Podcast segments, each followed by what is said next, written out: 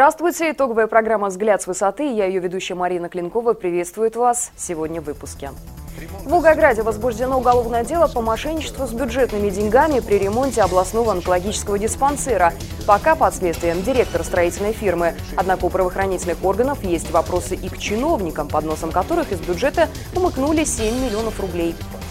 Депутаты Волгоградской областной думы потребовали от губернатора Сергея Баженова ввести мораторий на применение повышенных с 1 сентября тарифов на коммунальные услуги. Вину за завышенные тарифы и рост недовольства населения в связи с этим народные избранники переложили на правительство региона.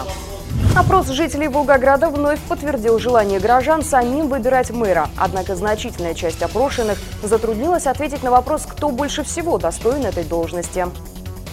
Отчетно-выборная конференция волгоградских единороссов не закончилась сенсацией. На пост регионального лидера, который занимал председатель облдумы Владимир Ефимов, был избран депутат Волгоградской областной думы Виталий Лихачев, уже сидевший однажды в этом кресле. Серия обысков, в том числе в Министерстве здравоохранения области, прошла в рамках расследования громкого уголовного дела по факту мошенничества с бюджетными деньгами на ремонте Волгоградского областного онкологического диспансера номер один. Есть и первые задержанные. Директор фирмы «Волгострой» Павел Пепеляев, который проводила капремонт в Волгоградском областном онкодиспансере. Он подозревается в совершении мошенничества в особо крупном размере. По версии правоохранителей, в операции по вскрытию аферы принимали участие сотрудники Управления ФСБ по Волгоградской области, области и Главное управление МВД по региону и прокуратуры. В смету выполненных работ были включены материалы, которые на самом деле при ремонте не использовались. Аудиторы контрольно-счетной палаты Волгоградской области выявили этот факт, проведя контрольные замеры в отремонтированных помещениях. В результате ущерб бюджету составил более 7 миллионов рублей. Заметим, ремонт онкодиспансера проводился в рамках программы модернизации регионального здравоохранения, которая неоднократно заявлялась в качестве приоритетного направления работы правительства Волгоградской Волгоградской области. Казалось бы, за судьбу модернизации беспокоиться не надо. Тем более, что буквально в августе этого года с ходом ремонта онкодиспансера ознакомился заместитель председателя правительства Волгоградской области Павел Крупнов. Высокопоставленный чиновник лично прошелся по коридорам онкодиспансера, побеседовал и с представителями строительной фирмы, и с руководством учреждения здравоохранения, отметив при этом, что модернизация такого лечебного учреждения находится на особом контроле правительства региона. Так и хочется спросить чиновников правительства региона, как же при таком особом контроле мошенникам удалось нажиться на 7 миллионов рублей? Ведь и чиновники правительства, и представители лечебного учреждения подписали акты приемки выполненных работ. В правоохранительных органах уже заявили, что проверка будет проводиться и в отношении должностных лиц Министерства здравоохранения на предмет халатности. К слову, курирует это ведомство тот самый Павел Крупнов. Между тем, о срыве программы модернизации здравоохранения говорили не так давно и в прокуратуре Волгоградской области, куда вызвали на ковер чиновников, которые, по мнению надзорного органа, несут ответственность за произошедшее. Так выяснилось, что федеральным центром на программу модернизации в областном центре было выделено за два года около 8 миллиардов рублей. На сегодняшний день, однако, освоено всего 5 миллиардов. Я вам хочу сказать, что все беды и проблемы у вас в администрации города только от одного. Одна причина. Неумение организовать свою работу правильно.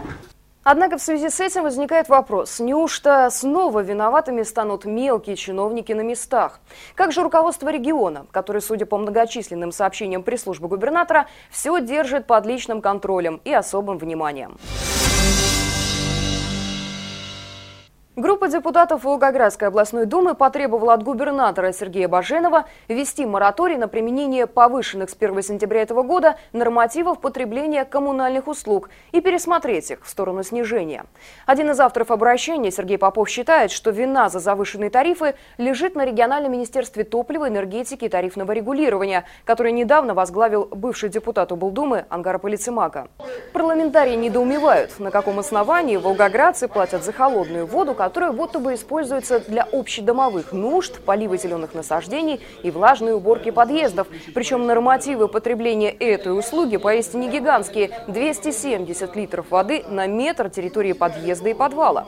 По мнению депутата Попова, за несколько месяцев сборы таких платежей могли составить несколько сотен миллионов рублей. Вот было бы интересно узнать, кто нажился на очередной обдираловке волгоградцев. Аудиторы контрольно-счетной палаты также подтвердили, что с тарифами в регионе не все в порядке. Так, в нескольких районах области они оказались завышенными аж на 40%. Больше всех пострадали жители Серафимовичского, Городищенского и Октябрьского районов. В КСП также пришли к выводу, что правительство региона, принимая решение о повышении предельных индексов коммунальной платы за 2012 год, не озаботились проведением оценки доступности для граждан новых тарифов. Эту работу, оказывается, областная власть обязана была провести во исполнении приказа Минрегионразвития. Но почему-то не провела. Губернатор Волгоградской области, поди уже и сам забыл данные им весной этого года волгоградцам обещание прекратить вакханалию в коммуналке. Поэтому она успешно продолжается. В Кировском районе, например, жильцы ТСЖ микрорайон 503, которое было создано, по мнению жителей, незаконно, получают квитки с цифрами, которые в 2-3 раза превышают летнюю квартоплату. Однако, по всей видимости, проблемы горожан мало волнуют чиновников. Возможно, именно поэтому волгоградцы отвечают им тем же. Все возрастающую аполитичность горожан корреспонденты информагентства зафиксировали после очередного общения с волгоградцами на улице города. Как показал опрос высоты 102, хотя многие опрошенные и высказались за прямые выборы мэра, многие затруднились ответить на вопрос, кого бы они предпочли увидеть в должности мэра. Я человек не политический, поэтому так слушаю новости. Не знаю, наверное.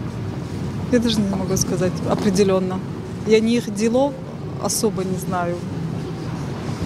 Я думаю, что выборы все равно будут, как всегда, не объективными.